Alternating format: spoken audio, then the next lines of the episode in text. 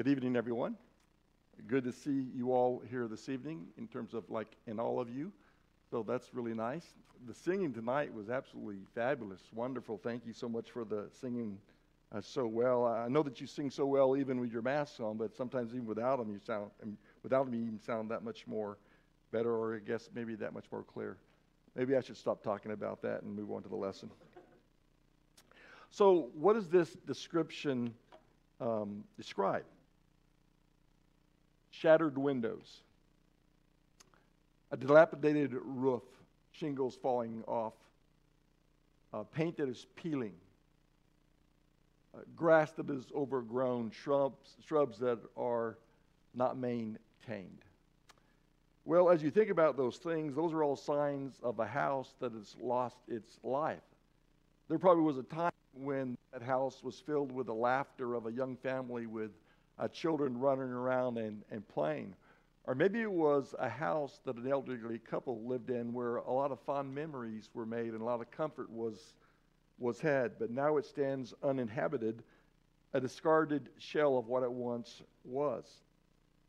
A house that becomes lifeless like that is, to some degree, uh, tragic.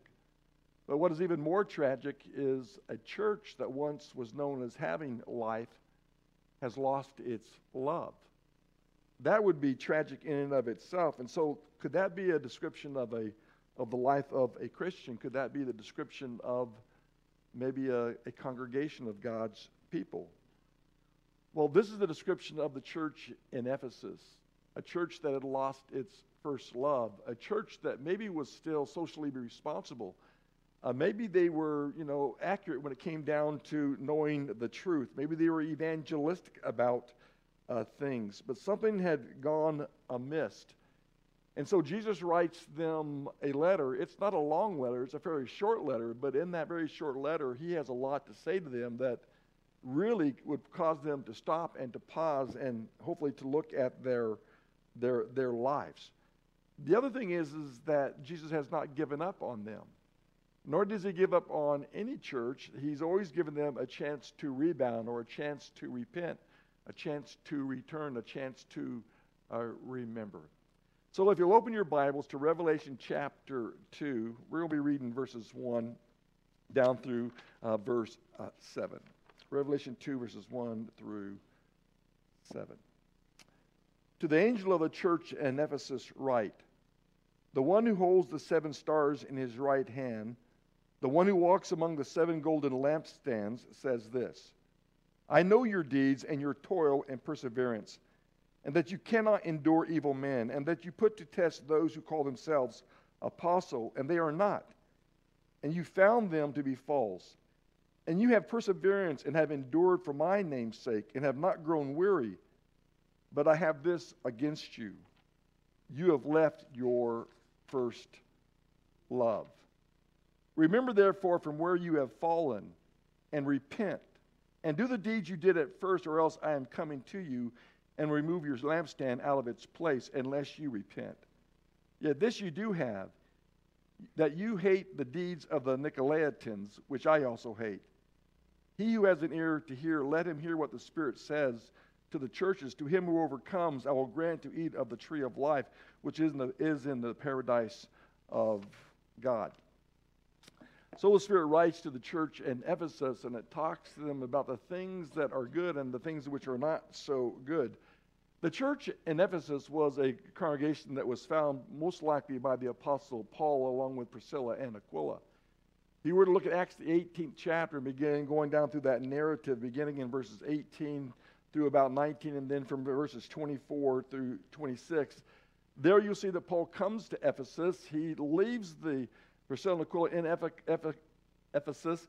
He then goes to the synagogue. He comes back and he leaves Ephesus and goes away to Cenchrea, later to return. But Priscilla and Aquila are left there. And, and while they're left there, it says that a man by the name of Apollos was mighty in the scripture or eloquent in speech. And he was proclaiming the word of God and he was proclaiming it with, like I said, elegance as well as boldness. But he didn't have the complete picture. So it says that Priscilla and Aquila pulls him aside and teaches him more accurately concerning the way.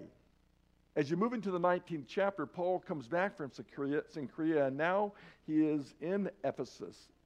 And there he finds a number of disciples of John who have been baptized into John's baptism, so he teaches them more perfectly, and they are baptized into uh, Christ. The result is that Paul sees the church in Ephesus as almost a darling church. I mean, he loves the church of, of Ephesus. In fact, he spent two and a half years at the school of Tyrannus. The school of Tyrannus is not like a school that you would think of as in maybe a college or a university or anything like that. It's probably more of a place that, where people would meet for the purpose of discussing philosophy, religion, along with a number of other things. Paul stays there for two and a half years, and there he proclaims the, the gospel, and he does so with great success in the church of, of Ephesus. So much so that Paul will eventually send Timothy, his young protege, and Timothy will stay there, and he'll become the evangelist of Ephesus. Ephesus, Ephesus will mature. It'll have its own elders, it'll have its own deacons, but it'll also have its own, own problems. So Ephesus, like I said, is a darling of, of Paul. The church in Ephesus is located, if you can see that small map up there, it's lo- located at the mouth of the, the, Cayster River on the Aegean Sea, but it's there that it is, is found there. Ephesus was the chief city of the province of that area, the Roman uh, province. It had a lot of things going uh, for her. She was one of the larger cities in the eastern Mediterranean. She exceeded over a quarter of a million, or 250,000 in population. She was the home of the Roman province. She was known for a, a number of things. First was that of commercial trade, which meant that she was a melting pot of, or smelting pot of people that came from all over the world would pass through Ephesus. So it was a place of, of incredible commercial trade, which Paul, I think, strategically would have chosen Ephesus simply because, because the, the Word of God could go easily out of that place, that it would trade very easily from Ephesus. Not only that, she was known for her religion. In Ephesus, there they worship Artemis, which was uh, a, Greek, a, a, a, Greek goddess, or uh, Diana if you were a Roman. Uh, they really went all out for Artemis or Diana. In fact, so much so that they would build a huge temple to her, of which over 24,500 people could sit. It was known as one of the seventh wonders of the world in that day. A huge place, 342 feet by 163 feet. It was bigger than a, or larger than a football stadium. This was a temple dedicated to the worship of Diana, a religion, uh, a temple known to her, uh, that was given her, that was known for its decadence, for prostitution, both male and female prostitution. Thousands of priests and priests served at the temple of Diana. And so uh, Ephesus was known for this, and yet it's in this place, this place of commercial trade, this place of great religion, that the church in Ephesus was established and had her, her being. Now, because Ephesus was such a large uh, city, uh, Ephesus became large its, as well in, terms of the church. It was third only to Jerusalem and to the church of Antioch. And so, in this time, Ephesus uh, was leaving a huge mark in the religious world, and certainly when it comes down to Christianity. And yet, when it came down to Ephesus, Ephesus had begun to move away from God. There were things that were very commendable uh, about her, but there were some things that were not so great about her. But she was never seen as a dead church. She wasn't seen as a church that was without any kind of hope. She had a number of positive attributes, but she had some things that Jesus condemned and, and, and told that congregation that unless you correct these things, then I'm going to remove your lampstand. And that should cause just cold chills to go within any group of believers. Notice what he said in verse 1 To the angel of the church of Ephesus, write, the one who holds the seven stars in his right hand, the one who walks among the seven golden lampstands, says this I know your deeds, and your toil, and your perseverance. Well, we learned what the seven stars represent. The seven stars represent the seven messengers. Some translations use seven angels, but I think I shared with you that it was the idea of that of being a messenger. And if you were in my class on uh, Wednesday evenings when we've talked about the book of Revelation, I said so oftentimes Revelation says this, but it means this. And I think this is the case that is going on here. When you talk about lampstands, you're talking about it, the church itself. And here it says that Jesus is walking among the lampstands. What that means is, is that he is a present reality within the, within the church, and he knows what we are about. He knows what makes us, us, us tick. He is the protector, he's the sustainer of the church, but he knows the church very well. Think about now our lives. To think that Jesus knows every thought, He knows every intention, He knows every direction in life, He knows your every action, He knows your reason behind every action. He knows you well. That in itself is sobering. Seldom do I stop and think about life in that matter or to think about our congregation in, in that, in that matter or that manner. And yet, here it says that Jesus is walking among the church and he knows what's going on in the church in Ephesus. And so the question we would ask well, do, you know, as Christians, do we rely on him? Do we rest in him? Do we respond to him in obedience? Are we, you know, living above board as those who are the children of God who make up the church here in Meridian. And as he walks among our congregation, what does he see? Does he see the things that are strong? Does he see the things that are weak within it? What does he see when he looks at us? When you go down through uh, the analysis of the Ephesian church, Jesus recommend, uh, has commendations for the congregation. One of the things that he says about her, he says that you have this strength that is incredible. I know your deeds and your toil and your perseverance, and that you cannot endure evil men, and that you put to test those who call themselves apostles, and they are not, and you found them to be false, and you have perseverance and have endured for my name's sake and have not grown weary. So Jesus says, I know your deeds. I know your patience. I know your endurance. I know what's going on. I know about your, your toil. The toil, it it actually means the idea of strenuous or, or weary labor.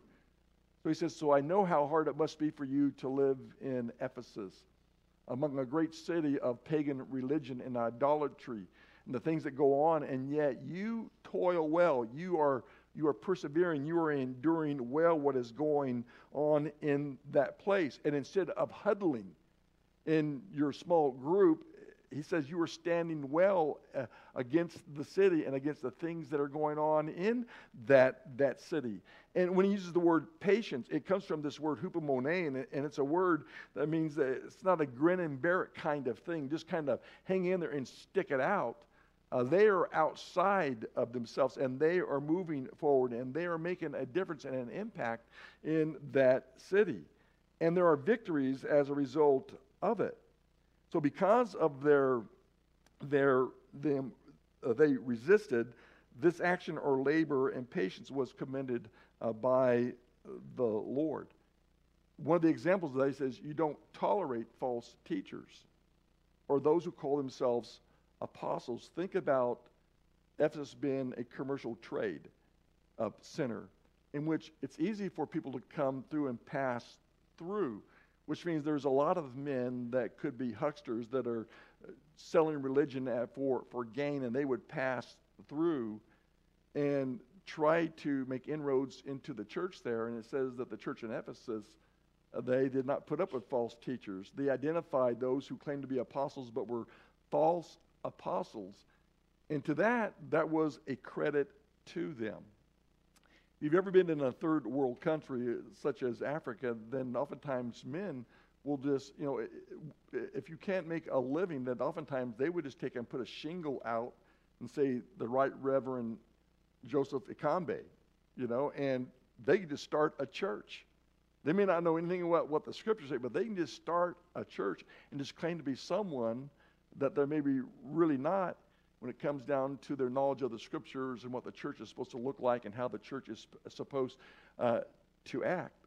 Well, they couldn't get away with that with the church in Ephesus. They knew the book and were able to stand against those things that were were uh, there. They could see it, if, if you will. In fact, over in 2 Timothy, the second chapter in verse 15, there Paul says to Timothy to tell the congregants to, to study the word in order that you might handle accurately that truth. That is so important when it came down to how Paul viewed that. And remember where Timothy is. He's in Ephesus. And so he says, Stay to show yourselves approved unto God as a workman that does not need to be ashamed of the word or the gospel, but one who handles accurately the word of, of truth. And so Paul wasn't warning them about you know non-believers or not he's warning them about believers. An example of this keeping your finger at revelation 2 turn back if you will to acts chapter 20 in acts chapter 20 you remember paul is sailing he comes to the island of miletus and he calls for the ephesian elders to come uh, to him.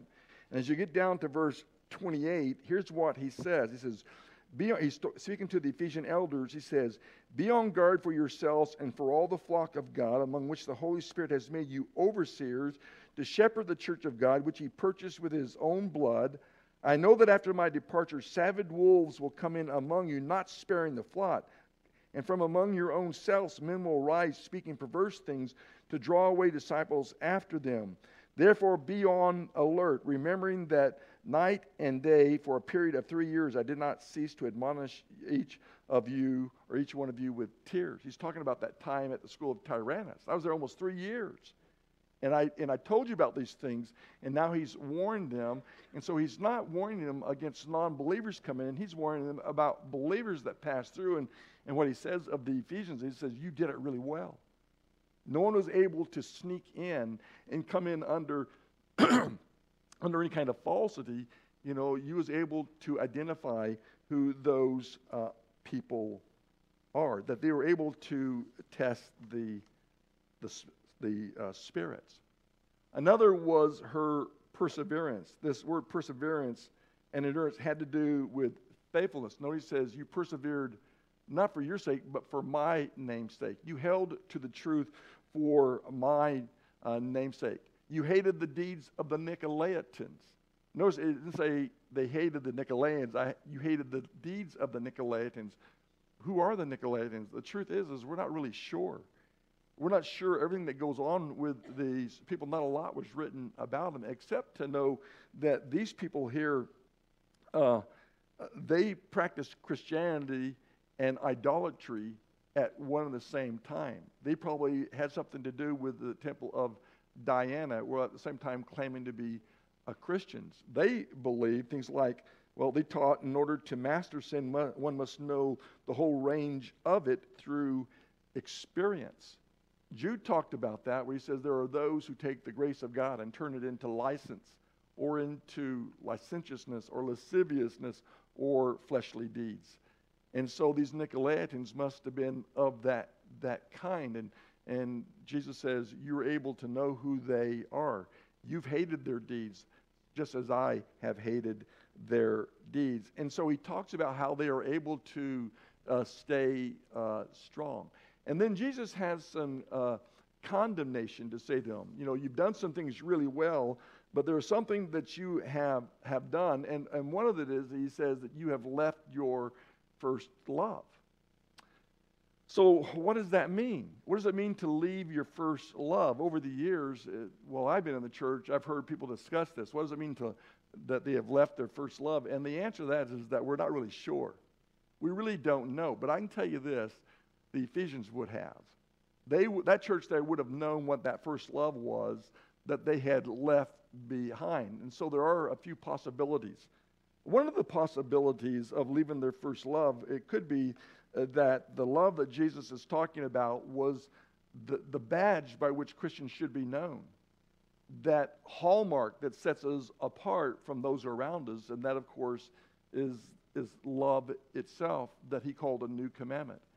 There over in John the 13th chapter, he says, A new commandment I give to you that you love one another, even as I have loved you, so ought you to love one another. But they were so busy, I think, probably so busy looking for these false teachers or these false apostles.